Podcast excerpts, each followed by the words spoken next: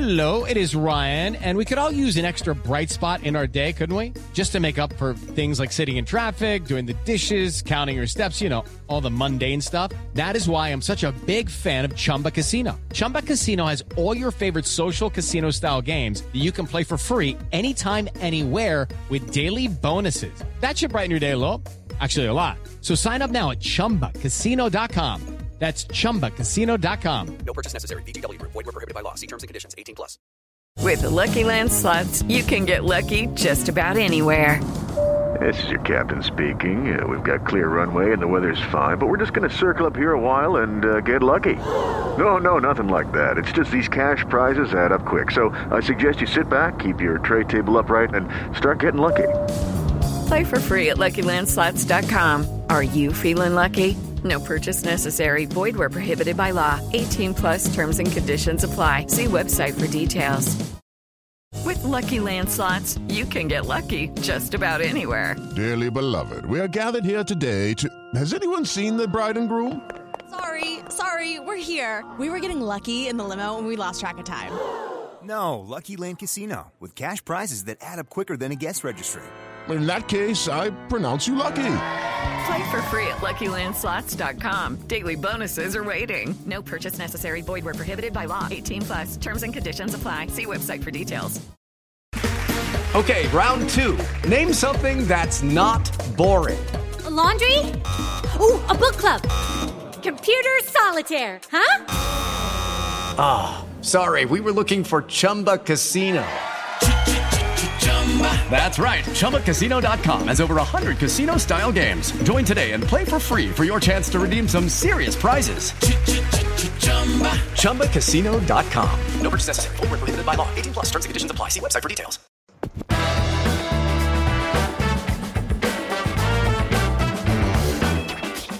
It's time for Cover 2 Broncos.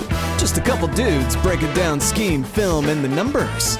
Now, your hosts, Joe Rowles and Jeff Essery. Welcome back to another episode of Cover 2 Broncos. I am Joe Rowles. What's up? I am Jeffrey Essery. And we are welcome back welcoming back Tim Jenkins. Thank you so much for joining us. I'm pumped to be back. I was surprised when you uh, sent out the link again that uh, someone responded and was like, "That was the best hour and 20 minutes." I thought someone would respond and be like, "That dude sucks," but we uh, it was fun, man. It was a blast. Yeah, I mean, I took notes. Like, I went back when I edited our podcast before. I actually took a bunch of notes from that, and then I went over like a bunch of the videos that you've had, and I've actually was taking notes on that. So, yeah, I mean, I had to invite you back, so I'm I'm stoked to have you. yeah, I appreciate it. It was it was a blast, and I mean, you guys are the two of the best follows on Twitter. You guys are hilarious, so I love it, and it's it's fun. And I like to see everyone's reactions to you guys when you when you have a take. yeah. So how about that Super Bowl? My brother thought it was awful. I thought it was great. Um, it was a blowout, but I thought it was really yeah. It was awesome. Like it was an awesome game. It was just also kind of boring. Yeah. I mean, listen, it was interesting too because it kind of shifts the dynamic of, you know, I mean, more or less the Chiefs looked invincible for a while there. So it kind of shifts the dynamic a little bit there. It, it it shows you, and again, it's not a knock on Mahomes, right? But it shows you that anyone can look human, right? When they're playing behind, uh, you know, a below average, you know, performance up front, and and then it goes to show you, and this is where I think it's it's nuanced, of course, but um, it goes to show you that maybe that the the pocket passer is not dead, right? We we kind of right now we're kind of we are we're always a prisoner of the moment, and we're seeing kids that are more athletic really kind of take a a jump um, and and really kind of just dominate the scene. You know, Mahomes is freakishly athletic, right? Mm-hmm. Let's, I mean, you know, eh, how many times did people run two man against him and he goes and breaks off for 20 yards? So he's on a bum wheel. You know, he's, yeah, he's mobile. And, um, but then you see, you know, Brady just dice him up and win his seventh. And he's now the most winning franchise in football. So Brady is both a brand and a franchise. That, that actually, yeah. it brings up an interesting point because you, you had Russell Wilson in the news recently as well, um, stirring up a little bit of um, controversy with his comments on, "Hey, I'm tired of getting hit," all of that. You know, and, and, it goes both ways. Of Russell Wilson's one of the, I think he's one of the top two guys in terms of how long he holds the ball, and he's another one of those Yeah. guys. So I mean, I'm sure we'll get into it when we talk to prospects, but that's interesting that you bring that up. The the I think that that dichotomy of you've got these athletic guys that are you know they have all the tools, um, but there is a downside potentially if they're hanging onto the ball too long or or something like that. So I, I think it is an interesting point of like, do you think some of the, that you think that translates at all to some of these guys coming out of, or is there any pure pocket passer that could be successful when everybody's looking for all the toolsy stuff? I think what's hard too, and this is, um, you know, something I, we've tried to contemplate internally, right? Because our job is to make quarterbacks better. Is how often do we let athletic, and we're talking about this internally, right? How often do we let our more athletic kids off the hook, um, in terms of you know football IQ and these other things, because we know they're going to go out there and make plays, and then is that the best thing long term for them? You know, like a kid like Cam Newton how many jobs did coaches get because Cam Newton's Cam Newton, right? How you know, think about Gus Malzahn, right? I mean, how many people benefited from his athleticism? But then how much would that kid have benefited just from someone being like, hey man, I know you're dominating right now, but trust me, like you're gonna want to learn this, this, and this, and I'm gonna push you this way for the long term. Those are interesting conversations that I think, you know, or uh, we as coaches probably need to have more. Mhm. Um, but you know, I, I mean, listen, th- it's kind of this has kind of been an interesting year too, more or less. Not only from you know what what we were talking about the Super Bowl specifically, but also just man, I, I can't remember in my lifetime really quarterbacks being as vocal as they are right now about being unhappy. Um, and I'm never going to be one of those guys who's like, you know, back in my day, because that's just stupid, right? Like, you know, it, it- who am I to say what's right and wrong? It is interesting though to kind of see what's going to shake out because, you know, I like Russell was probably the last guy in the league that I really thought would say something like he that you know, and and who knows what he meant and who knows what kind of day he was having, right? The kid was probably pissing him off, and then he says something on the radios, right? So it's like, you know, you never know, but uh, it is going to be interesting because it's something that like the guy who you know a bunch of Broncos covers has been about Peyton getting inducted. Um, and Joe, you're freaking hilarious on Twitter talking about the fans going at each other, and he's going in as both teams, right? But it's Yeah. it is funny to see everyone argue about him. but you would have never heard. I mean, he would have said in the he would have said internally, "Hey, you guys need to." You know, you need to pick it up. But he would. I would. I don't remember him ever being in the media saying, "I'm tired of being hit." But I think once I remember this once just because it was really early in me getting really obsessed with the NFL. I remember Yeah. once after one of the playoff losses to the to the Patriots, he mentioned something along the lines of like my like I think it was one of his tackles missed a block. And the whole Yeah. like ESPN covered it for four days. Like it was like Yeah. a thing for four days. And, No. and, and and I think like the fact that Mahomes struggled so much, like I was telling Jeff right before we hopped on, like when I looked at the range of outcomes for the Super Bowl, I never thought a blowout in Tampa's favor was really in the No. cards because I just thought No. Mahomes is going to make enough plays, and, Yeah. and and I think we like as a like a, a- NFL fans in general, like I think we overrated how much Mahomes is able to overcome, and and again, Yeah. like that's that's it speaks to how good he is because like I mean I I have to hate him because he's the reason the Broncos aren't relevant, like a big part of it. Yeah. But like you watch him, you can't you can't help but be in awe. Like he's so good. Oh yeah. But yeah, losing uh, losing Fisher and losing Schwartz, like yeah, I think every quarterback's going to be kind of screwed by that. Yeah. So And, and then again, it's you know it just goes back to show and and uh, again, I'm not trying to devalue the quarterback position because if you don't have one, you're you're just you Yeah. can't win. But it does go to show again, right? And just remind us, this is the ultimate team game It is. because you know you could have the most talented guy on planet Earth back there, and against the right defense and with the right guys out on offense, you're to score nine points or whatever it ended up being, and that's where it's like, man, that's crazy because he is Mahomes is once in once in a generation and mul in a, and to me in, in multiple aspects, right? You know, you could say Favre like with his arm or Rodgers like with his arm, but I think he's a hundred times more mobile than Agreed. those guys were. Um, you know, and again, Aaron Rodgers is still a, a, highly mobile guy. It's just not to me. It, it's not the same. So, you know, to know that that guy's back there and then he still struggles you know, if XYZ is not right around him. And and then like Deshaun is a great example of that too. Right? The guy goes out and dominates at the quarterback position and they still lose because it's a team game. You got to play defense. And that's where it just, you know, it's a friendly reminder, right, of how, you know, how much a quarterback matters to be relevant. But then again, it it's not the only piece. It's not like basketball, Yeah. right? Like, you know, if we signed LeBron in Denver and then it was us three with him and no one else on the court, we'd still go 500. You know, it's just not the same. it's an interesting connection to what we're just talking about in terms of quarterbacks being vocal, and I'm all for it with these young guys like a Deshaun or something. I mean, I've said for the last couple of years, like they're wasting Deshaun Watson's career, you Yep. know. And I think some of the maybe it's some of that. I think some of it is just also a bit of the you know they have more autonomy via social media or, or something like Yeah. that. You know, the, I think the quarterbacks um, are are stepping up a little bit more in. Or it's just it is it's changing times, right? You mentioned the NBA. It feels like a little bit more of that NBA style of the star guy. You know, Yeah. Using what leverage he has. But I I do think it's interesting that you see guys doing that um, because I think they recognize that they need help around them. You know, a guy like Yeah. Watson wants to go to some place where obviously the organization is not in shambles too, but then where he's got the pieces around him, and Russell Wilson is you know using his voice to kind of leverage to try to get some better pieces around him, and so to me it's an interesting kind of clash of those two of. So, you, you I think it's I think hey, it's give me some, give me some help. Yeah. You know? I think Deshaun's situation specifically is a lot what you said about basketball. And I think these kids are tied in now and they're saying, like, listen, you know, what's the difference between me and LeBron?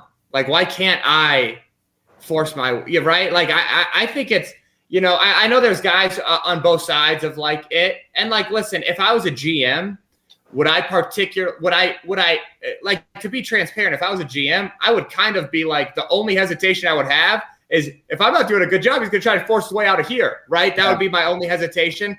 But again, is that like as real? Is that realistic compared to the generational talent you're gonna get? Probably not. So you you bring him in anyways. The th- my issue with Wilson though, saying it, and I don't want to be a jerk, is it's like, dude, the reason Tom always got protected in New England was because he took giant pay cuts to keep people around him. That's part like of it's it, yeah. tough when we broke up the Legion of Boom for you, and then you're complaining about getting protected. That's a tough. That's a tough thing to have it both ways. So it's like the sales guy who wants to make more money for you, and then he has to cover more territories, and he's pissed off. He's working more. It's like, well, buddy, I can't do. We can't do it all. so I guess uh, because we talked about Deshaun, I just have to bring it up. Yeah. Take the picks out of it because like we we can only guess at what the actual pick cost would be.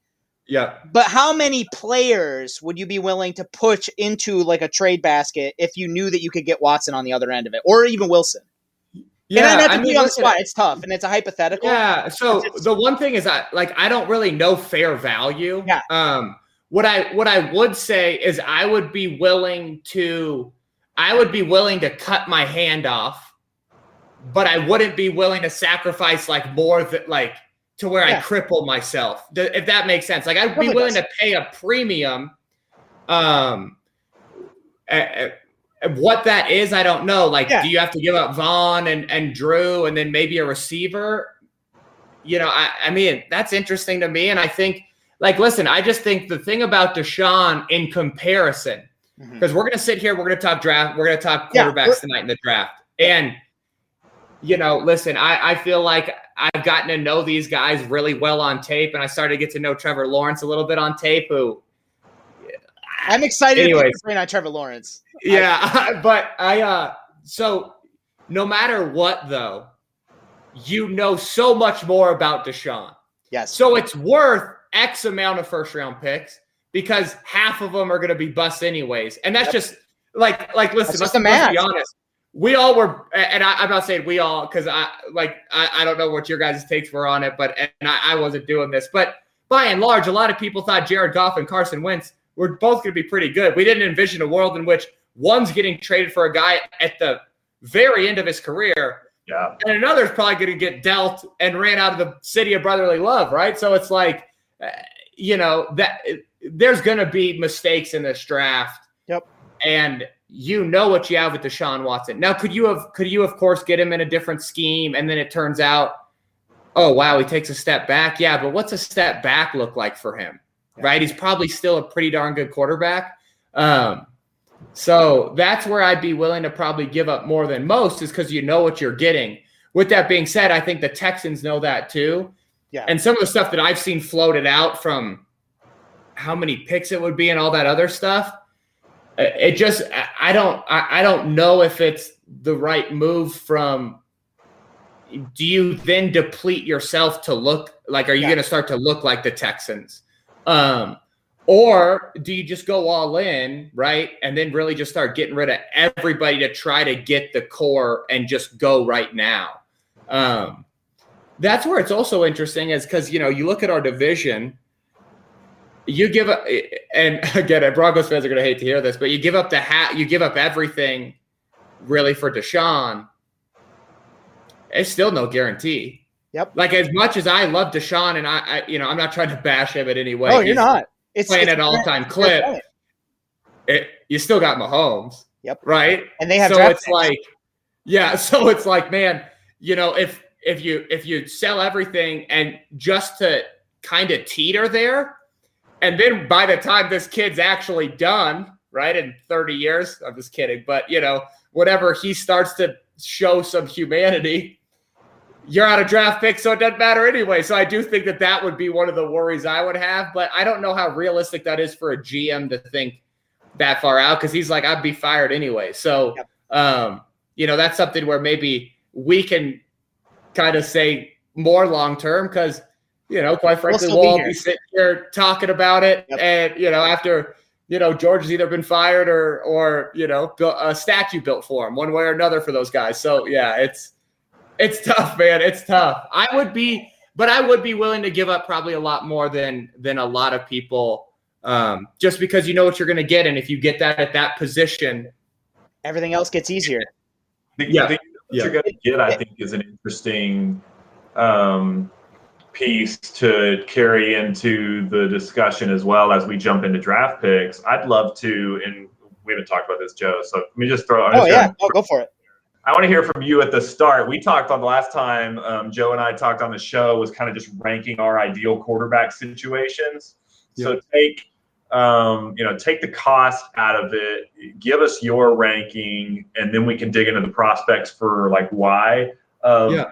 Options. And now that Stafford's off the table for Denver, right? So let's throw out Deshaun Watson, any other veteran that yeah, could be available. Drew Lock rolling with him, or one of the five guys that we'll talk about tonight.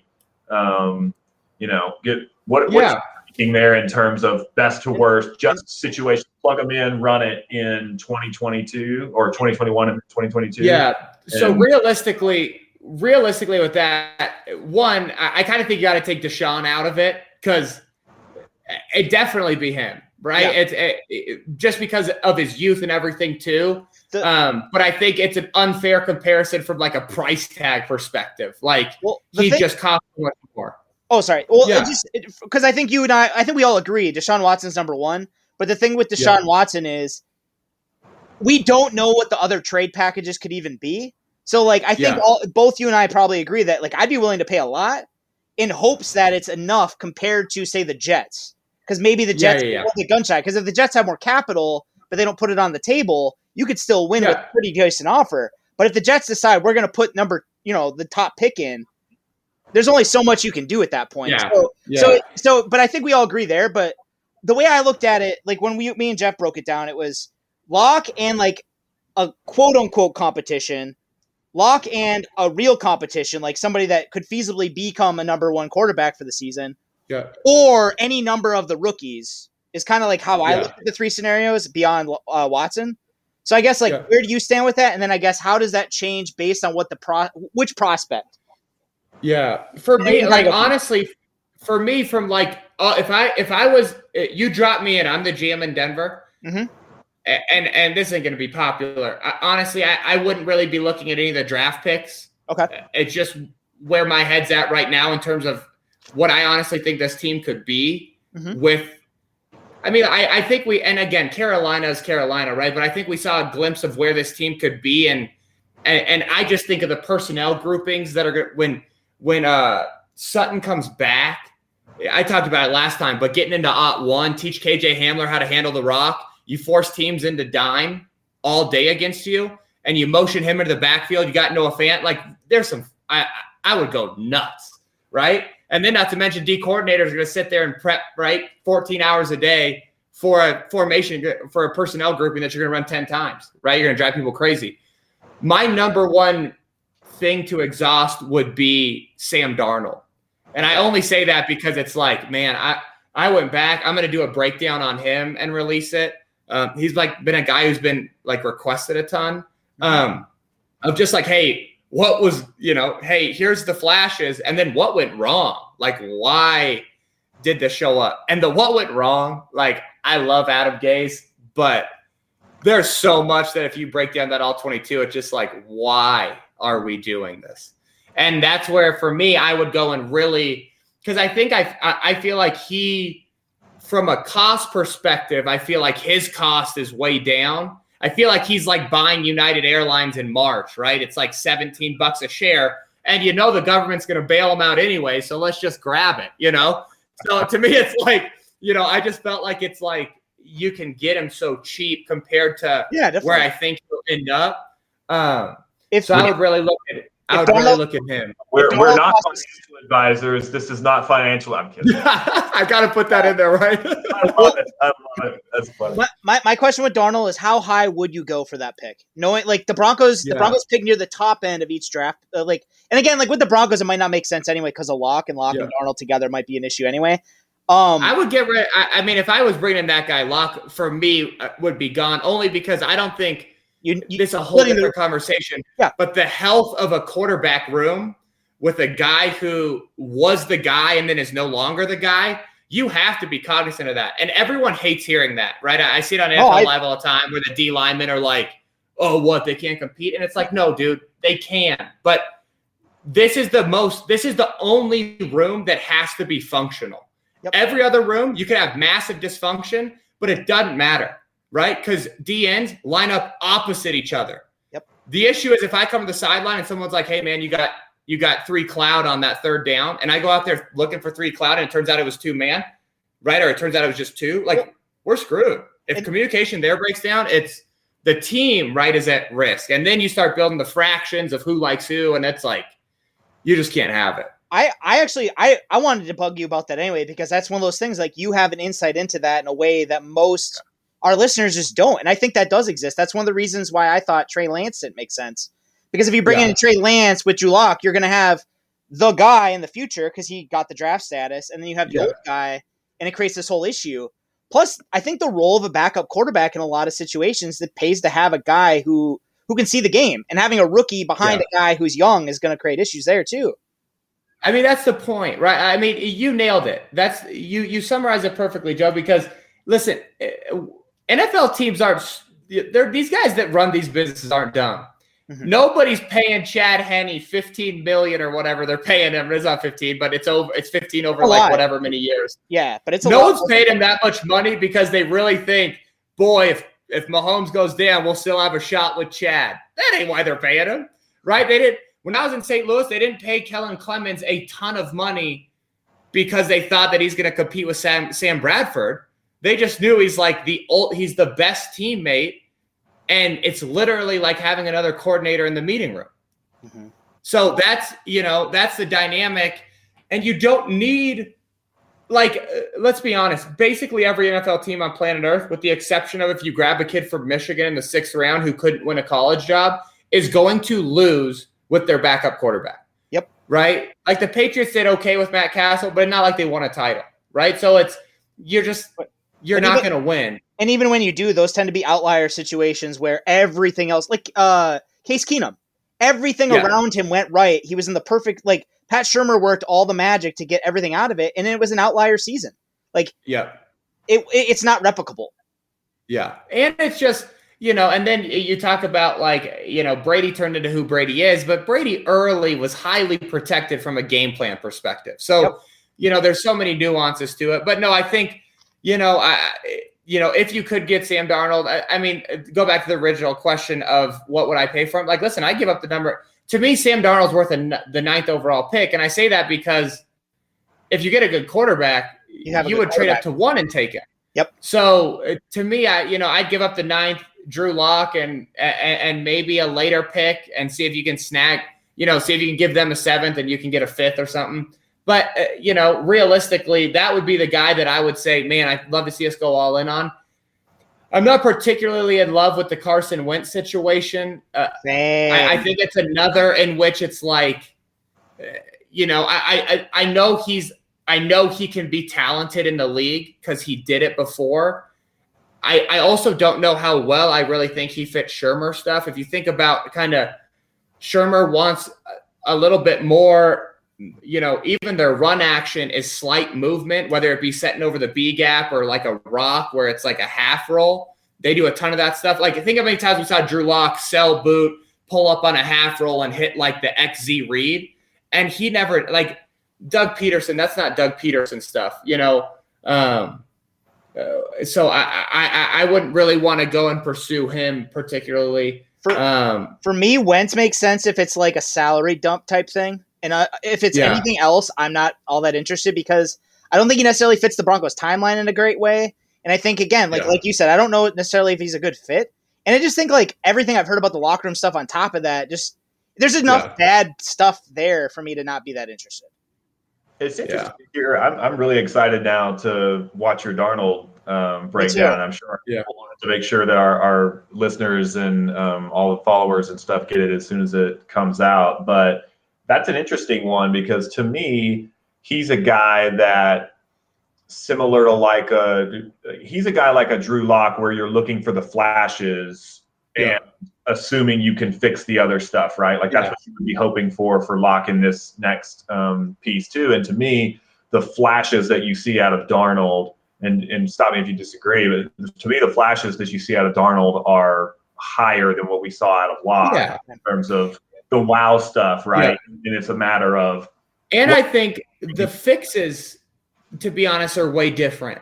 Okay. Because the fixes for Drew, to me, are footwork and more fundamental driven. Because I honestly think when you go back and and I and when I was able, what it was cool was to do that. I did that thing where it was like a case for Drew Lock. Yep. What was cool was I didn't watch the first few weeks on the all 22. So to actually go back and then be able to watch every pass that the Broncos had this year gave me a brand new perspective of who Shurmur was, who he evolved to, and gave me a lot more confidence in Pat, honestly, than maybe I was jumping in the middle of it. Um, and the fix I see for Drew is footwork related and all these other things, which are those are real changes, right? They're not like, you know, unless you work at it, you ain't gonna fix it. Whereas Sam Darnold, I think literally you don't need to change anything about him, just drop him in a new scheme. And, you know, I, I think honestly, I think he'd walk in with a guy like Pat Shurmur and he'd do everything that the Broncos want to see. And I think a lot of the stuff that, you know, you know, he, he had some interception problems in college, people said, and that's what we're sewing up now. And it's like, okay, maybe, but it's also tough when you're seeing cover three and the call is speed post from the slot and it looks like you can't get out of it.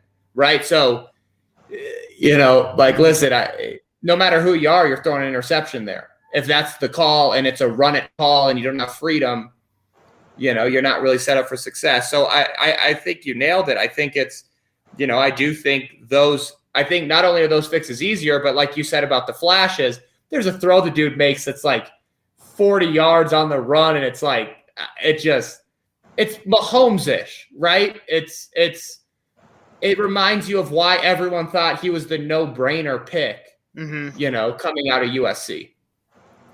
And I'm gonna go watch some Jets tape, so don't, don't mind me.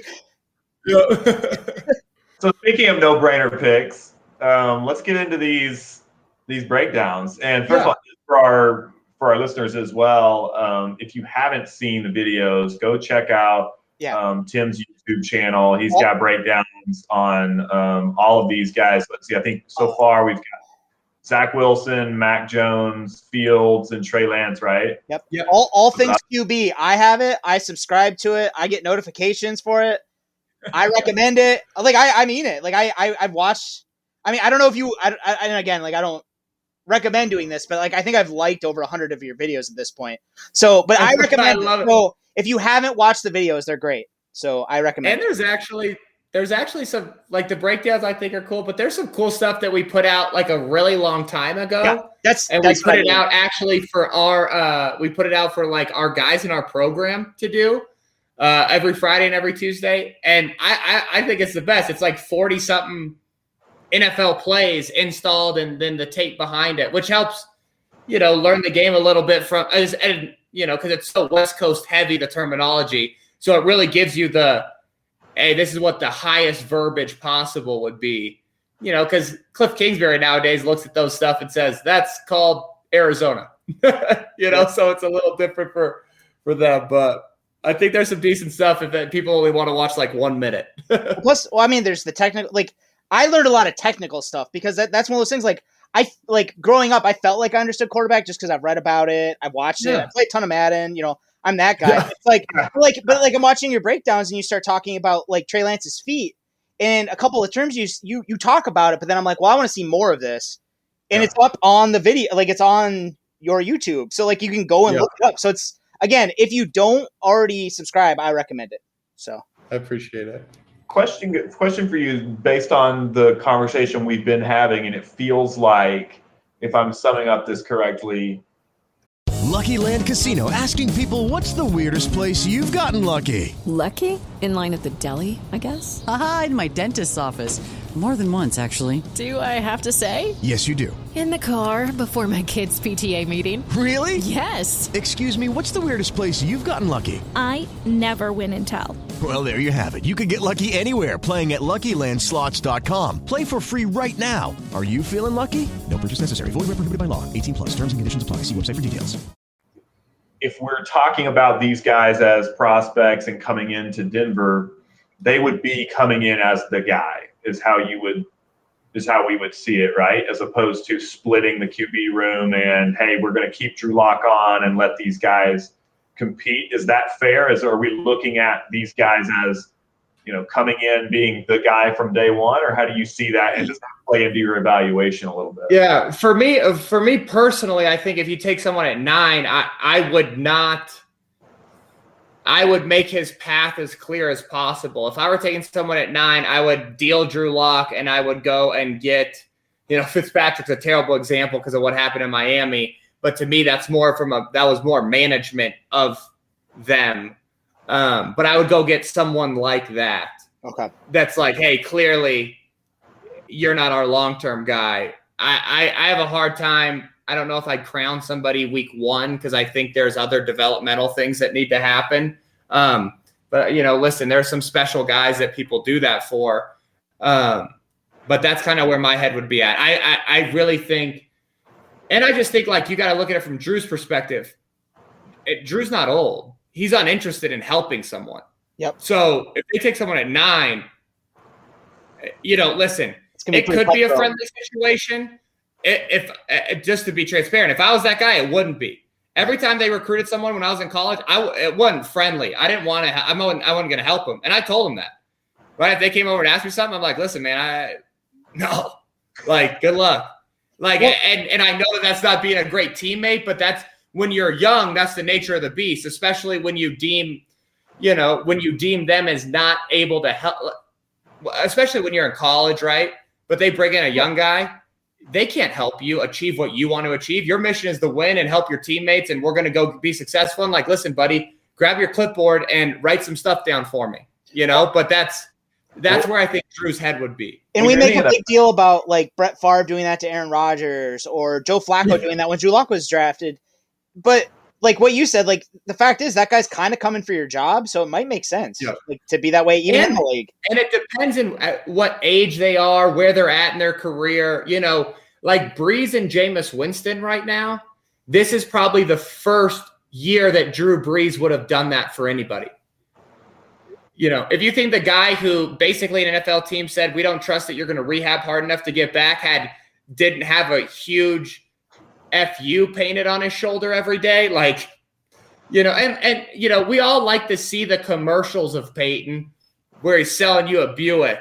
But if you don't think that behind closed doors that dude was a psycho when it came to competing, like you think Jim Sorgi ever was like really going to take J- Peyton Manning's job?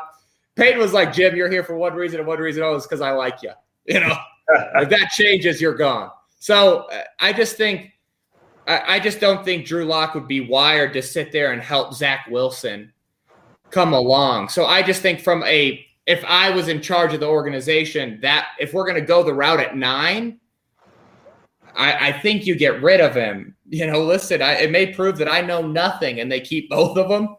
But I just I, I don't see that, and that's where if I was a Broncos fan evaluating the quarterback prospects that are at the top of the draft, I would look at it as a hey, we're moving on to one of these or. guys. Mm-hmm. Yeah, and I think yeah. that makes sense. I mean, you look at where Lock's at in his career, and from to your point on his perspective, really, uh, I mean, it feels like like you see guys make resurgences late in their career, Kate, like the kind of the outlier, but Lock really has maybe one more year, two more years to prove yeah. to not just Denver but the rest of the league, hey, I'm not a bust, and I can do something besides floating around to yeah. just backup jobs or whatever. I think it's this year.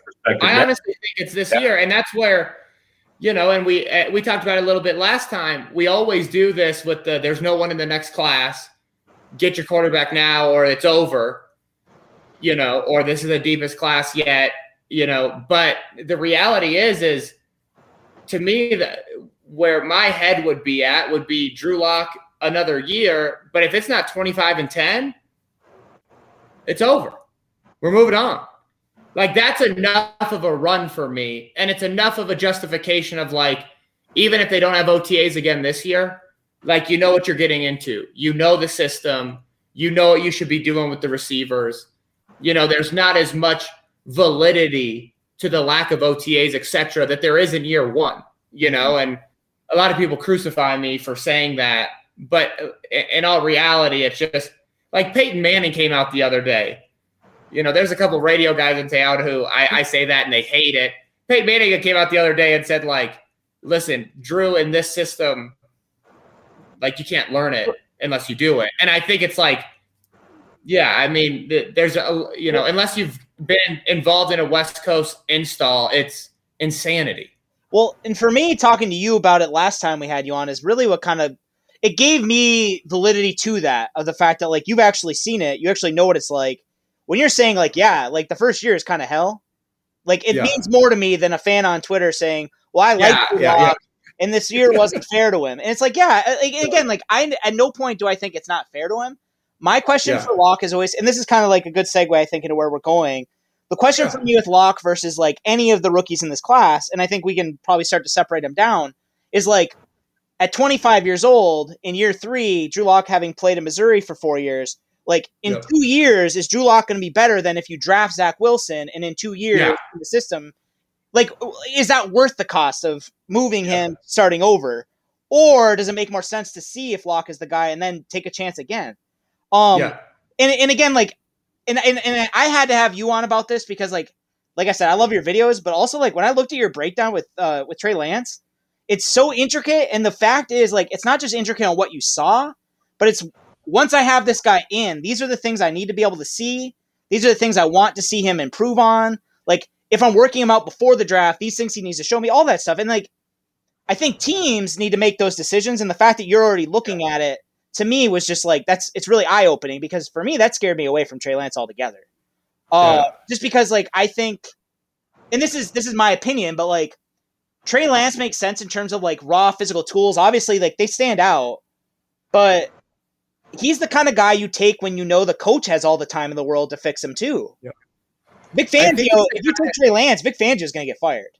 Yeah, I think he's the kind of guy too that you take if you have like a, and, and I'm not saying he's Patrick Mahomes, but I would be willing to bet that internally the conversation around Patrick Mahomes was very similar to what I put on that Trey Lance scouting report. Mm-hmm. And when you have a guy like Alex Smith, who you know is going to perform well, but you're not you, you're not ruling out that I could deal him later. Boy, does it make it easier to grab a guy like that. Yeah, I would be surprised to see the Detroit Lions or the Rams now be a perfect fit for Trey Lance, right? To where it's like, oh, there's a guy that we know will perform adequately, and now I'll have some time to develop this guy. Um, you know, like, listen, does he sit behind Stafford for a couple years and all of a sudden tear the league? I, I don't know, but I think that that would be a great developmental spot for him. I just think I, I, my fear with Trey Lance is we are going to run this kid up the board so much that he's just going to go to a horrible situation yep. and get thrown in early. And again, I, I'm not saying he's I'm not I don't know anything about the kid off the field, so this is an unfair comparison, but that he like Ryan leaves it, right? To where it's like he had every tool, but it doesn't work out. And again, I don't by well, every but what everyone said is he's a fantastic kid. So I don't mean it from like But it, but it's a nature versus it's a it's a nature versus nurture thing though. Like Trey yeah. Lance might be a perfect prospect on paper, but you bring him into a shit situation and you don't support yeah. him and give him a real developmental track, like you're putting a guy who played the at North Dakota State on the field and he's inexperienced. Like it's gonna show up. Like that's and what I see when I watched his tape. And he also hasn't played foot, meaningful football in let's call it 24 months. So, yeah. um, you know, and like, listen, there's there's good stuff that comes with this side of the process of getting ready for the NFL, and there's some other stuff too that you get exposed to that you're coming from Fargo, the women are a lot better once you get to the draft. So I think that's one thing that, like, you know, more or less, you got to measure this as a whole. And he's a young kid. I just think there's so much that comes with it. Yeah. You know, I'm going to be rooting for the kid, but I just think you know, uh, what's hard is unless I were to come out and say Trey Lance is a bona fide top five pick, I feel like I'm swimming against the stream. Well, and that's how it is with like, all. I think that's how it is with all of them, though. Like, this whole quarterback yeah. class is so lauded that if you're yeah. not like, like basically falling behind them, like, like all over yeah. it, like you essentially hate them. And it's like, here's my th- like uh, a good comparison for me is Mac Jones. I don't love Mac Jones, but I can see why Mac Jones would make a lot of sense too. Yeah, but that yeah. said, like I, but I look at him and, I, and I'm not.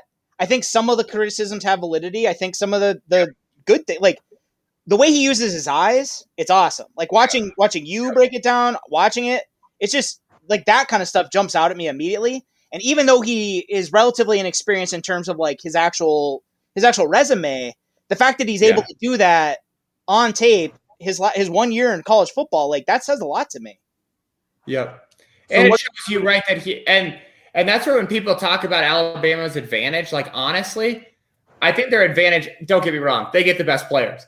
I think their advantage is less about the best players and more about you can literally tell that they're an NFL team playing in college. I don't mean from they could go and beat the Dolphins because that's just an insult to the league. It's not true. But what they could do is their coaches could walk into an NFL organization and coach. And that's I'm not trying to throw shade at Ohio State, but Justin Fields should have dominated that Alabama defense, in my opinion, with how talented that kid is. And they did nothing to help him. Like offensively, they ran literally everything that Alabama's like match zone man is built to stop.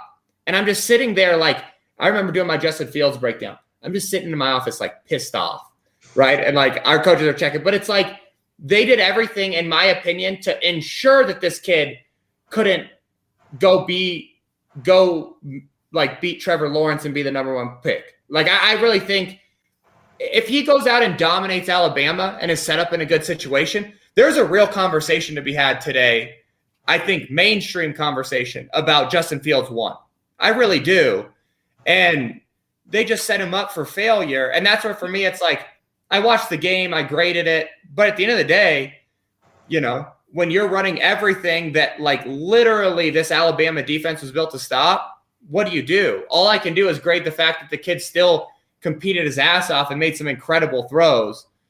But what am I going to do? Hold him accountable for the interception he threw? That it's like I know what he was getting coached, and that's where he's getting coached to go with it. And guess what? It's just a it's just a horrendous play call. I remember at one point during the Justin Fields breakdown, you said that this is like the equivalent of like sixth grade math.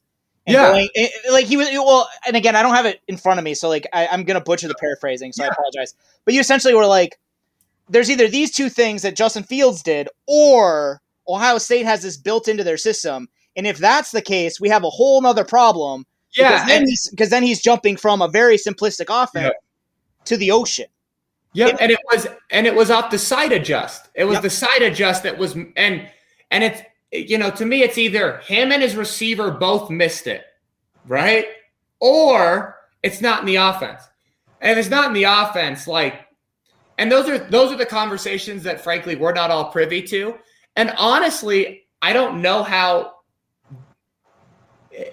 my fear is the more and more I've been around the draft process, and I'm talking about it from the NFL perspective, the more and more friendly coach player has become in certain organizations. And then the ones that keep on, you know, keeping on don't really have that same, you know, you could say the Chiefs do. The Chiefs are a very friendly organization by and large. And the Patriots had a down year, but no one would ever meet Bill and be like, that guy's a nice guy, right? Like no one's ever said that. My fear is I don't know if people are putting him on the spot. And I also don't know if people are putting Ohio State on the spot of like, hey, what the hell happened here? How come you're playing Indiana and the kid who's supposed to, I'm supposed to take and pay $15 million to, didn't see a side adjust? Mm-hmm. And if you don't install it, why are you not in? Like, I don't think those questions get asked. I think they're kind of afraid to burn that relationship because those relationships are key in the UDFA process that nobody talks about, right? Of, you know, hey, I'm trying to sign a kid for 5,000 bucks. Will you tell him to come here? So there's a little bit of, there's a reason the New England Patriots get every Alabama UDFA who turns into any relative of a good player is because Saban and Belichick's relationship, right? Like, you know, damn well Saban sitting there telling him, no matter what, if New England offers you $10,000 less, still go. Mm-hmm right? So that's where it's like, I don't know how much those questions are being asked, but I think that's the most important thing to dig on Fields. And Fields is Fields was interesting because I think Zach Wilson's clearly cut above the Fields. Mac Jones. I'm going to be super transparent. I had Fields at two, Mac Jones at three. I just think Mac's better than Trey Lance. I know the ceiling argument for Trey. I just I, I feel like the amount of work that needs to go into it, I just don't. I, I see that as like the range of outcomes is different. Yeah, like, yeah. A, the, the the the range like, and and I see that with Trey Lance too. Like the the the possibility that be, he becomes the best possible version of himself is pretty small, and he has to land in an ideal situation for that to happen. And granted, every prospect is like to some degree yeah. at the whim of like their landing spot, but I think like Lance, Lance is more so. And I think it's like Mahomes in, in a way. I think Mahomes would have been a good quarterback no matter what. Again, I'm not trying to take away from him, but he landed with Andy Reid. Like, yeah, put him in New York, and I bet you he looks like Sam Darnold, right? Yeah. Like, you know. But uh, for me, the the reason I bumped Mac up was I was privy to a conversation, um, and he has, in my outside looking in, every making of a kid who's going to keep a hit list of everyone drafted in front of him and make sure that he's the last one standing and kicks everybody's ass. And if you have that kind of mindset, and I think I don't know how like to me it kind of makes a lot of sense when you look at him on the sideline. Like, has he ever smiled? Like he he stuck it out at Alabama. There's a lot to me from his what I can already tell backbone of him that I think is going to be a really really good thing for an NFL franchise. Um, you know, and he just, you know, and this is, I always say this, like, and it's obviously inflammatory and it's not meant to be taken seriously. But there's another kid that I remember everyone tried to chase out of his college and they always recruited a better player and he barely could really play. He turned out to be pretty okay. He was drunk on tequila in Tampa Bay today, I think. So, um, you know, you know, I remember everyone wanted Drew Henson or whatever over Brady. So I think it's like he's from boat to boat. Yeah. but to me, it's like I just think he's got a lot of those making. So for me, that was the reason for the jump.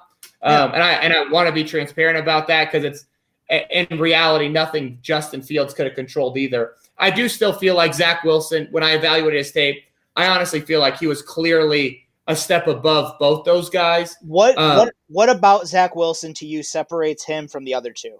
So I think the thing with Zach that's so impressive is I uh, one I went into I try to go in as unbiased as I can, but you guys know that's impossible, right? Like it, it's impossible. I went in there thinking I'm going to hate the kid because every clip that was tweeted at me, like you're going to love him, was like it was like this isn't the reason to love somebody, right? Like you're looking at the wrong stuff. What I walked away super impressed with was, I mean, the, the clip that stands in my head that I love the most was off a of play action blitzer's free, and he immediately goes from his stick at eight, resets down to the read flat, hits the back, and the back takes it for a touchdown. Now, back taking it for the touchdown was because they weren't playing a great team. A free runner in your face and immediately aborting the deep over the shallow and getting right away to the read flat. Because I know how that's coached. It's coached stick at eight to the deep over to the shallow to the read flat. To abort, right? And hey, I don't need any of this else, reset and go. It doesn't matter your level But of processing. if you Yeah. make a decision like that. So those kind of things, you know, listen, I'm not gonna lie, watching him just throw screens is like poetry in motion. Like the way he changes his arm angle, like it's Aaron Rodgers-ish. Um, you know, he, he drove the deep over, he could drive the stick at eight. His arm isn't gonna be an issue. Um, I really liked one of the clips where he throws sluggo and he pumps and then he kicks back, holds the safety, and then gets back outside. Those are the things that translate right away to the NFL. Um, so, I, you know, I, I mean, that's honestly why, I, you know, and there were very few real boneheaded decisions.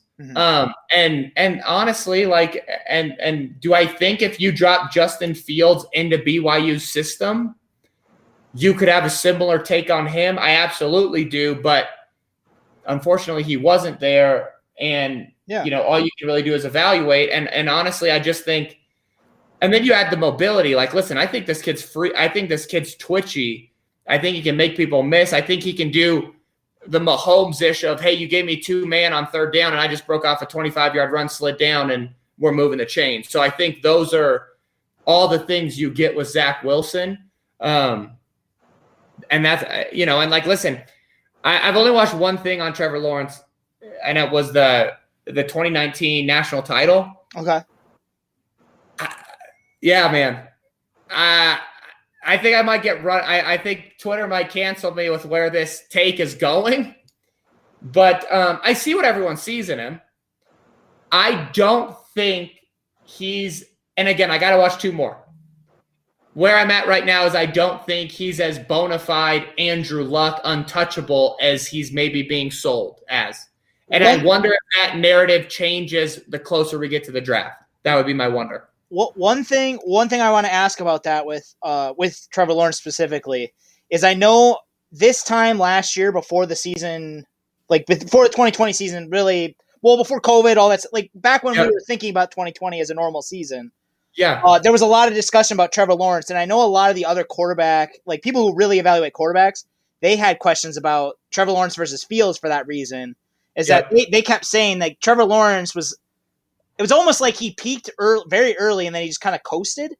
And I haven't Yeah. studied his tape yet because I just know Denver doesn't have a chance at him. But but I- but I just I, I do know that that was a thing that was asked. So I don't I don't think you're out in the wild on that at all based on the national title game. So It's just, I mean, listen, it's just one of those things where it's like, uh, you know, you root for all these kids, but some people get sold in a way in like the kind of mainstream narrative that's just like, and then I, and then we wonder why fans don't know what they're talking about.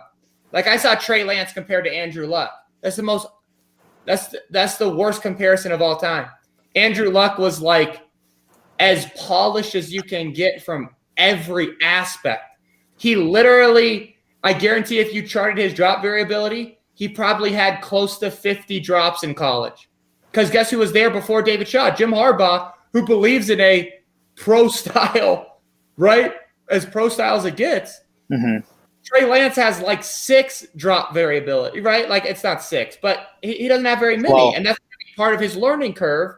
And that's where it's like, it's just like these comparisons that get thrown around. I sit there and I'm like, oh my God.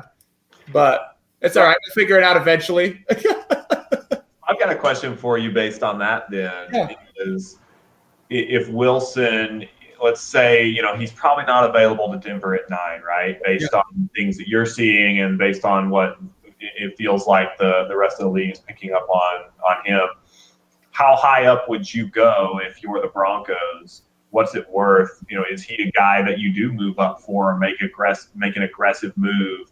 if somebody wants to come down at two or something like that? What what does that look like in your mind? I mean, my my answer is going to be terrible for you because Zach Wilson being QB one for me, let's say that's where he shook out on my board internally as a as an organization, would be highly dependent on the workout I could put him through, and I can't. Yeah. All I can do is zoom him. So that's where that's where I could see Lawrence staying at one. Okay. Um, for you know if a team can't really get their hands on these kids because pro days are great, but like listen, I've scripted a few pro days. Eh, Yeah, you know, it's like a first date. We can all fool somebody for one night, right? I could rent a car, I could buy some nice shoes, I could look like I'm somebody. You know, Wait, but- wait, wait, you're telling me that is what everybody does on the first day? I thought I was of the player career. So. That's the only way I got my wife, man. I was like, oh yeah, this is my sweet car. Then I pulled up in the Taurus the next night, you know. But uh, no, it's uh, you know, like listen, I just think pro days are scripted. Uh, You know, everybody knows what it's about. If you mess up your pro day, that's the bigger, the bigger red flag is if your pro day isn't great, right? Because Like it's like Teddy Bridgewater. for twelve weeks.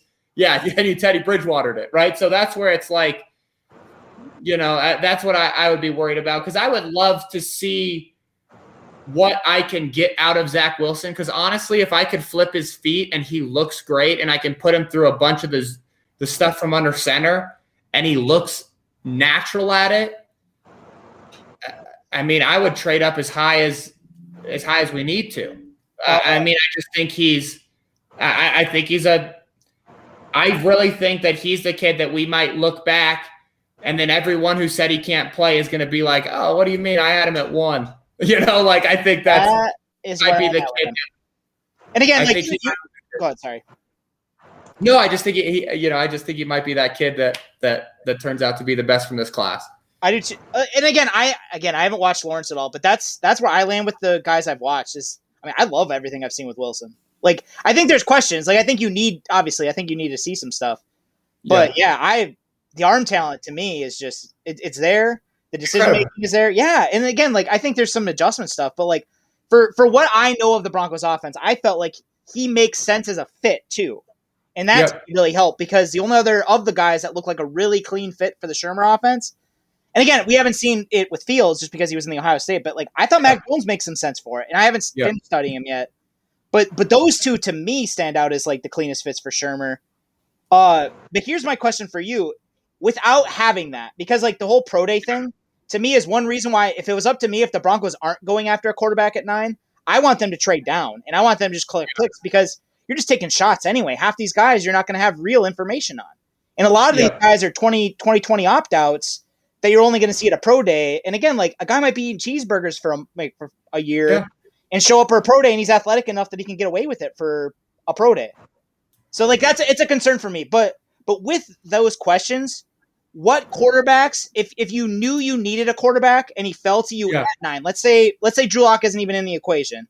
Yep. Let's say that you're at nine and any one of these quarterbacks falls to you. Who do you actually feel comfortable taking without having real information on? Yeah, uh, for me, it's uh, for me, uh, and again, uh, I'll put Trevor Lawrence in the mix. For me, it would be this is going to be so unpopular. It would be Zach Wilson, and then it would be really close. And I hate saying this because people are going to crucify me, but it would be really close between Trevor Lawrence and Mac Jones. And I know people are going to crucify me, but that's the truth. I, there's a lot to love about Mac Jones and what he brings to Shurmur's offense.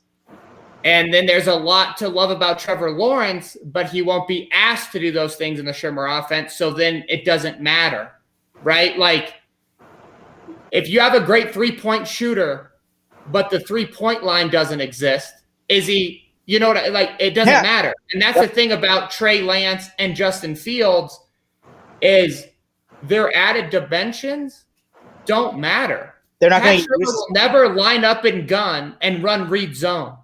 He won't do that. He doesn't believe in it. And honestly, if I was an offensive coordinator in the NFL, I wouldn't either. I don't think it's sustainable. And that's where like the old school guys, and you could call me old school, but that's where the thought process is different. I don't think it's like I don't want a mobile quarterback because everybody would love the added dimension. But like, let's be honest, Matt LaFleur up in Green Bay, he's pretty old school. How often do you see Aaron Rodgers run read zone or quarterback power?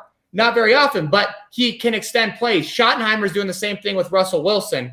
They add it every once in a while as a wrinkle, but it's not a real staple. So, and I mean, listen, what look what happened with Kansas City. I mean, Kansas City running speed option and Patrick Mahomes getting hurt should kind of be the thing of like, unless you're Lamar Jackson special or Cam Newton special running the ball, let's not do it.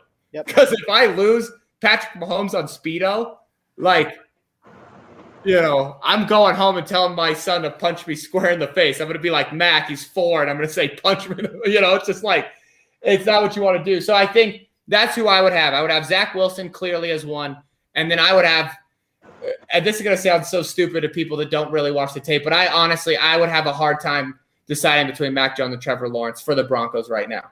And you know, so be it because everyone know everyone right now Trevor Lawrence is one, and you got to crown him. And I just think, from what I've seen so far, and I've only watched one game and it being the national title, I don't think it's as clear cut, and I don't think his tools are as generational as people are selling them as. I'm not saying he's not elite at those tool, tools, but when you talk generational, you're talking like, hey, we won't see it again. Uh, that's Mahomes. That's not what Trevor Lawrence has put on tape generationally. Like you won't ever see a Superman pass from him that hits someone in the face mask, right? Like it comes down to ceiling versus floor. And like yeah. and i think and i think in a lot of ways people fall for tools and they tie yeah. that to athletic tools. When at quarterback yeah that's important. Like i think athletic tools are obviously important yeah. but i don't think it's the end all be all at quarterback. And, that, and again we've seen it.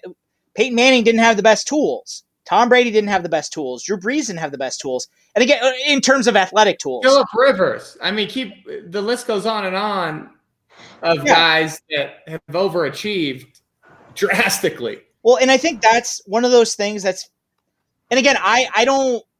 Hello, it is Ryan, and we could all use an extra bright spot in our day, couldn't we? Just to make up for things like sitting in traffic, doing the dishes, counting your steps, you know, all the mundane stuff. That is why I'm such a big fan of Chumba Casino. Chumba Casino has all your favorite social casino style games that you can play for free anytime, anywhere with daily bonuses. That should brighten your day a little. Actually, a lot. So sign up now at ChumbaCasino.com. That's ChumbaCasino.com. No purchase necessary. VGW. Void were prohibited by law. See terms and conditions. 18 plus. Your understanding of what Mac Jones is doing is on a higher level than what I, but I can see the appeal of him because his decision making so good. And, and yeah. again, and I like I haven't had a question about his arm. I don't think his arm is special, but I think his arm is NFL no. caliber. So like when people yeah, it's tell not, me it's not special. Yeah. Yeah, but but when people are like, "Oh, his arm is crap. He can't be a first round quarterback." It's like, dude, like like you don't need you don't need a special arm to be a, a, successful quarterback. But if you don't have a special arm, you need to have other stuff in your game to lift yeah. you up. And I think it is worth having the discussion that Mac Jones may very well have it. So yeah. if we're talking about the, the thing that I had have a question on too is we're talking about guys like Mac Jones or, or Zach Wilson as you know the best fit for the Broncos right now. I guess the one counterpoint to that, and I agree with you. I don't, yeah. I don't disagree with the um, you know where they fit and how they fit with Shurmur is are we giving Shurmur too much weight? I guess would be the counter argument. Is he um, enduring enough if you're the Denver Broncos that you draft your quarterback around Pat Shurmur when theoretically, I mean, if the offense doesn't perform next year, does Pat Shurmur have a job next year? Yeah. You know, are you are you drafting your quarterback for a guy that's not going to be around? I mean, that's the best question. The issue is, is he's in the building.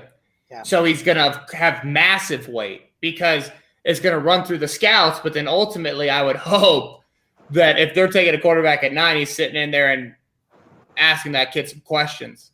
Um, so yeah, I mean, listen, like we, uh, the answer is yes. We are 100% giving him up too much weight. The uh, the theoretical other situation would be to give him not as much weight though, which then guarantees we suck. You yeah. know, it was a great quote. I heard one of my mentors when I first started, uh, like running a real business and not just like going to the park and, and meeting a kid for five bucks when I was trying to buy a McDonald's burger. Was he said, "Hey, you know, you know, he's talking about training, you know, everyone and." You know, someone was saying, "Hey, what's the cost of training all our people?" And then someone said, "What's the cost if we don't?" Yeah. Right? Like, you know, what's it? Because someone was saying, "What's the cost if we train all our people and they leave?" And then someone else was like, well, what's the cost if we don't train them? Right? We're going to suck as an organization. So I think that's kind of unfortunately Shurmur's the guy in there. And if you don't ask him, you're guaranteeing that we're not successful. So you have to ask him. The issue, the the the question is, is do you believe in him long term? Um, you know, I think if the Bron, I honestly think if the Broncos were really leaning quarterback at nine, I wouldn't be surprised uh, uh, if that if it's move would have happened. Yeah, I wouldn't, and then I wouldn't be surprised if they ended up taking a kid at nine. If Shurmur, yeah, I would be. That would be an interesting thing to see how that pans out because I just, you know, you would hope that George and everyone's evaluating the quarterback just on who they think is going to be the most successful in the NFL. The issue is you're almost guaranteeing then Shurmur's out the door. Um, and I just don't think that's going to be the case because, from my perspective, evaluating the tape from week one to 17, the wrinkles that they were putting in, uh, you know, there's some real grief to have. And we talked about it last podcast about the PN10 plays and a bunch of the other stuff. But some of the wrinkles they were putting in were special. Like the two point play was a great one that they had snagged from, I think Arizona did it the week before. There was some really good stuff that they were not only curating from the rest of the NFL, like everybody does, but then teaching it in a way that the young guys were able to execute it without ever being on the field. Mhm. That's the other thing that I was more excited to see was they were putting in wrinkles in week 15, 16, 17 that they hadn't run. And like, did the Broncos practice at all? It felt like those last few weeks, like they were always in a COVID protocol and on Zoom meetings. And not so to me, it's not only were they running new stuff, but to install it without field time with a really young team shows that he was really becoming a better teacher because early in the season that was a struggle we had guys busting left and right like route concepts that i just know damn well are never put like you know route concepts that high school coaches would get together and laugh if another coach did. Like shurmur's not doing it. You know it was a bust. And that's where it's like okay if that's if he was evolving his teaching style too that's something that i would be really excited about. But you know jeff to be honest yeah we're putting way too much way too much stake on it but i don't think there's another way to realistically do it if you go quarterback at nine. Yeah, and I think it's a great point because then you end up trapping yourself in that cycle that we're kind of in with Drew Lock, which was, Yeah. Was my point when Scangarello was kind of let go within a year. It's like, well, now you're just extending Lock's question mark time Yeah. for another season. And so if you do the same, if you if you do the same with Shurmur, you're you're you're creating an almost three year window for your young quarterback you just drafted because Yeah. you know he goes a year and then you fire the guy and then you have a you have to have another New year system.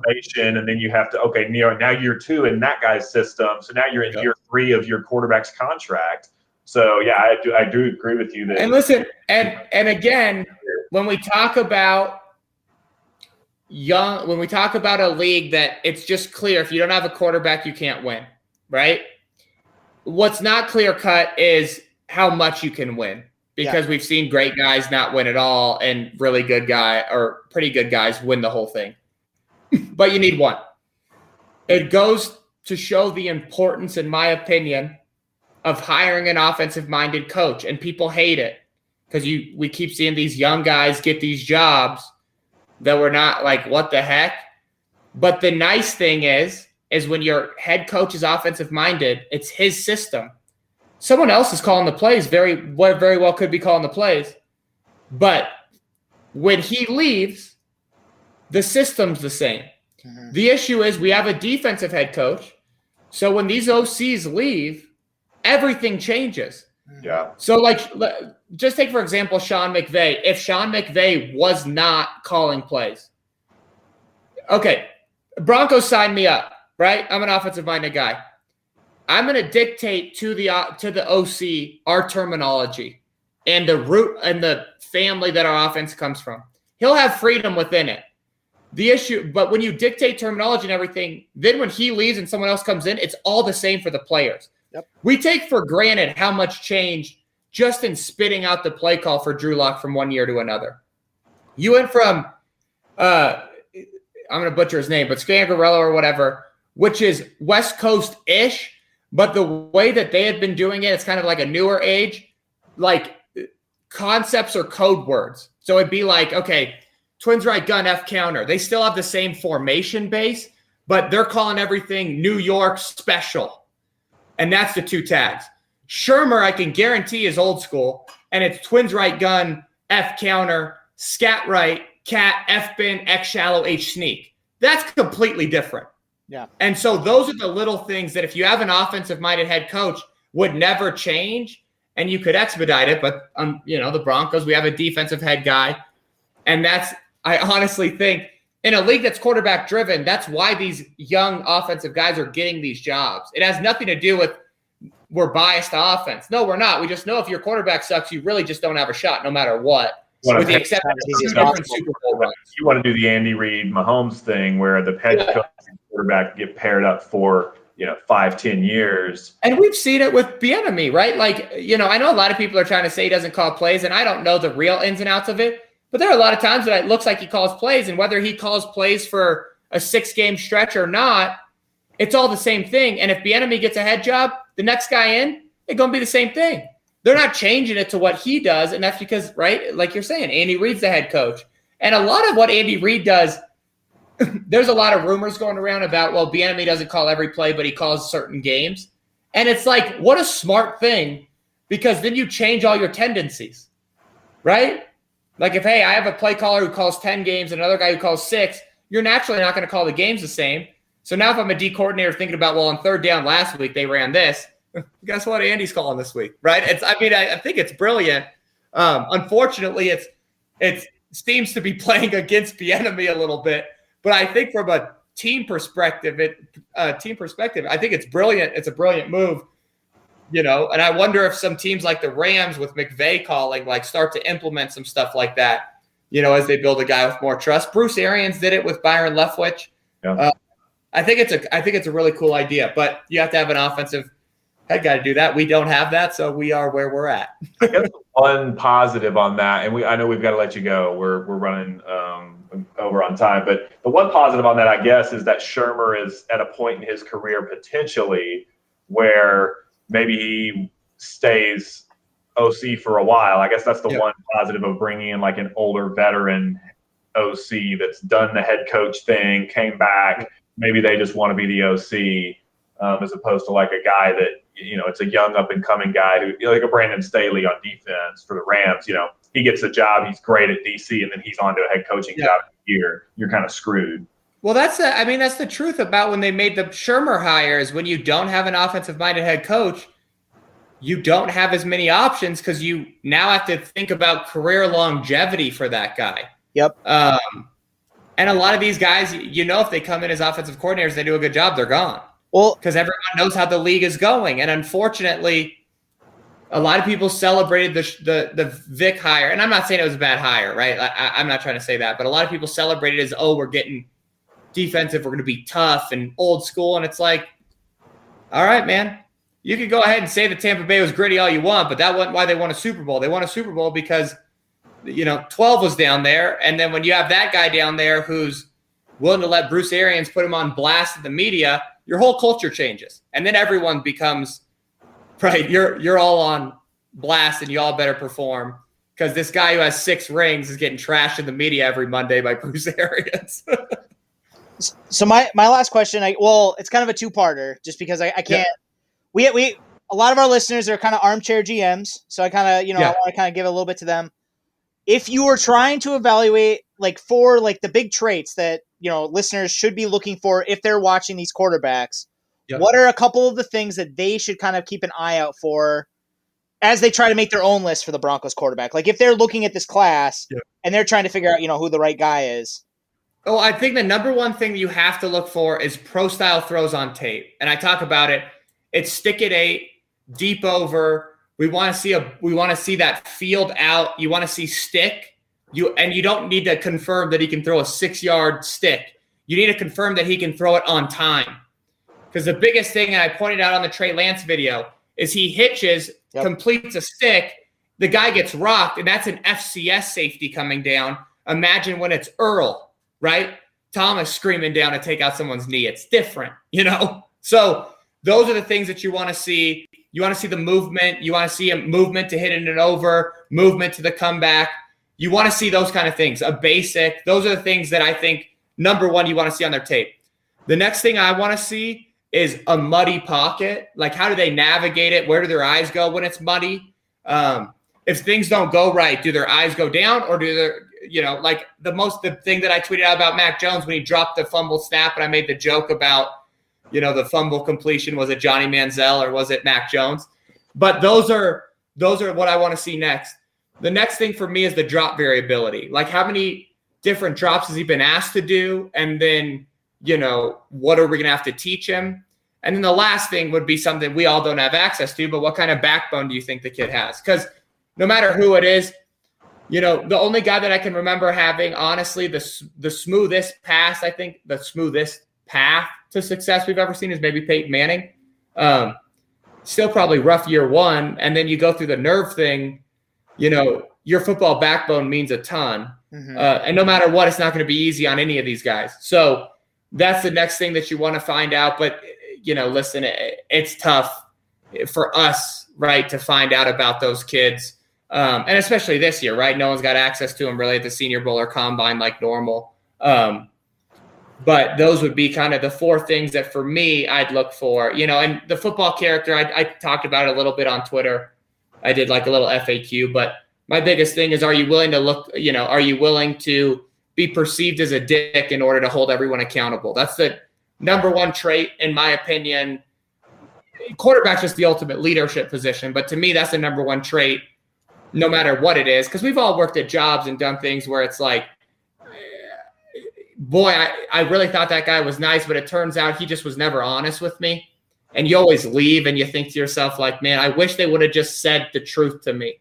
Um, and that's what I think is really important from the quarterback spot. But again, right, like holistically in life, I think that's important in everything, you know, like marriage or whatever it be. If you're just transparent, everything's going to be better. No matter how much people look at you that first time and say, that guy's a dick, they'll, they'll like it more later. And that's what I want to see from a quarterback from that off the field and that football backbone would be my number one thing. And and you find that out by talking to their teammates, right? You know, hey, when you ran a wrong route, what was Mac like? Did he tell you? Did he, you know, what was it like? You know, it'd be an interesting thing to ask Justin Fields if you talk to his, you know, and this is too in the weeds, but I can't help it. If you ask Justin Fields, offensive coordinator, was this a missed sight or do you guys not have it? And he confirms it's a missed sight. The best question would be to go and find that receiver and say, what did Justin say to you when you missed the side adjust in this game? Because if he went over to the sideline and said, MFer, when that corner comes, you better be hot, we got something. If the kid doesn't know because no one talked to him, that's going to be a red flag of eh, probably someone I don't want to touch. Because there's going to be a lot of those situations in the NFL where someone doesn't run the right route or someone's not doing the right stuff. I saw an interesting study, and I, I got I, I was going to tweet it out. Someone ran a correlation of years in the NFL, A- and again, I, I, I at first I want to like step around this the COVID thing gently because I'm not a doctor and I don't know anything. But it was years your quarterback had been in the NFL to how many opt outs you had. And it was like the more years in the NFL, the less opt outs you had. And it was fascinating because it's like, I could have, could you not imagine Tom Brady in Tampa Bay? Like, what are you going to do? You're on, no, not this year. we need you to win another ring. well, it's, it's one of those things that, and again, like, and, and I think you agree. I think we all agree. Like, you know, like I'm not b- bemoaning a guy opting out like it's a pandemic. No, no, no, no, Yeah, not yeah, just- I just gotta clarify because like I, I, I probably, well for me again, and, and I already mentioned it, but like this draft terrifies me because of opt outs. And again, I don't blame Oh, any of the prospects for opting out, but No. it's like, from an evaluator standpoint, it's awful. Like it's the one I think, but the one that I've been interested in that I think it hurts the most from quarterback is the Jamie Newman kid because Yeah. I really oh, think Oh, yeah. that he played at Georgia, and I again I'm the same as you. I'm not gonna. I don't know anything about the kiddo, his family. There's so many things that go into that decision. You know, for all we Right. know, his you know his sister or somebody could be at high risk, and you know he's- he's doing the ultimate selfless thing by uh, you know. So Yeah. we don't know. but But, he's a kid that I think if he goes to Georgia and dominates, oh my! I mean, Same. It's it's one of those things I think about. Like I, I do mock drafts sometimes, and I he'll come up in like that that quasi day three range, like the end of day, Yeah. you know. And I always think I'm like, maybe like it might be a chance. You know, it's it's somebody could strike gold on with him. But but no, to your point though, I thought it was interesting that New England had the most opt outs in the league Yeah. after losing Tom Brady. Everyone basically said, "Hey, we won our Super Bowls. Tom's gone. Like I'm out." yeah. well, and I do wonder, and again, I you know, I, I feel bad when we make light of it because Yeah, obviously and I'm not trying to make light horrific thing. Yeah, but it's like you do wonder how many opt outs New England has if Tom Brady's the one that they have to go through. Yep. Right. If I was Bruce Arians, I wouldn't have taken a single one of those phone calls. I'd be like, if you want to opt out, you got to call 12. you know, you got to go call that guy and tell him. Because, yeah, I mean, Tom Brady is the kind of guy who'd be like, oh, you know, so and so's a high, I'll buy you a house. We'll, we'll keep you there. Like, you know, he's the kind of guy who's, he took, I was reading an article that said he took over $60 million of pay cuts with the Patriots. Yeah, he did.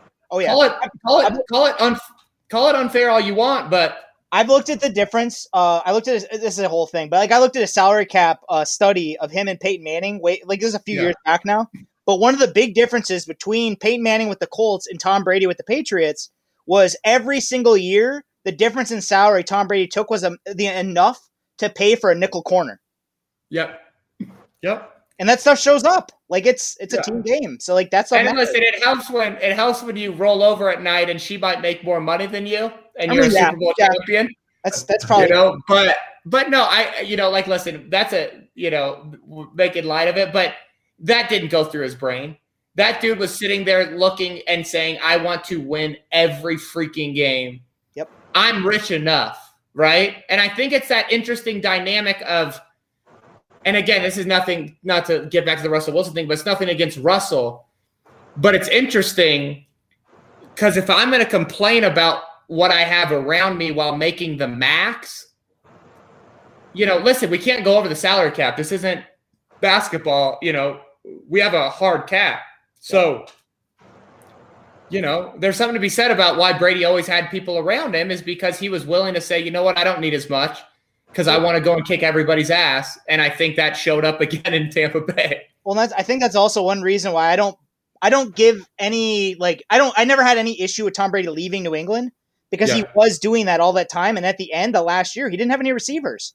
And again, Yeah. yeah, they made moves late to try and get him, but it was like when you're the one giving up all this money and they start to Yeah. fail to support you at that point it's like, well, I'm out then. Like he Or gave they it take 20 years. Or they start to, you know, it, you could tell it started to get to where people Yeah, were yeah, taking yeah. some people But I just mean for like granted. of- It's like, yeah. yeah, a hundred percent. If so, if I was taking what ended up being a hundred million dollars of pay cuts, and I felt like at every turn my coach was kind of trying to do something to stick it to me, it'd be like, okay, I'll stick it to you. I'm going to go down here. I'm going to win another one while you don't even make the playoffs, uh-huh. right? Because I know everybody's going to opt out when I'm gone. Well, Tim, this has been a blast again, and, and again, we could go on for another three hours. I mean, this is we could. I could jam for like five more hours, and we'd just do a marathon podcast one day. But thanks so much for coming on, um, listeners, and, and everyone who uh, will see this. Hopefully, uh, you've learned something. I know I have. Um, go check out Tim's videos. We've got one coming up with Trevor Lawrence, Sam Darnold as well. The Sam Darnold thing that that that intrigues me. I'm, I'm excited about that. Um, I'm pumped up. I'm pumped up. I think it's gonna. I think it's. I think it's pretty decent, but it'll probably bomb. So But if you don't already follow him, go click the follow at Tim uh, T Jenkins Elite. If you are on YouTube, all things QB. Um, yeah, thanks so much for your time. Man, thank you guys for having me on. It was a blast.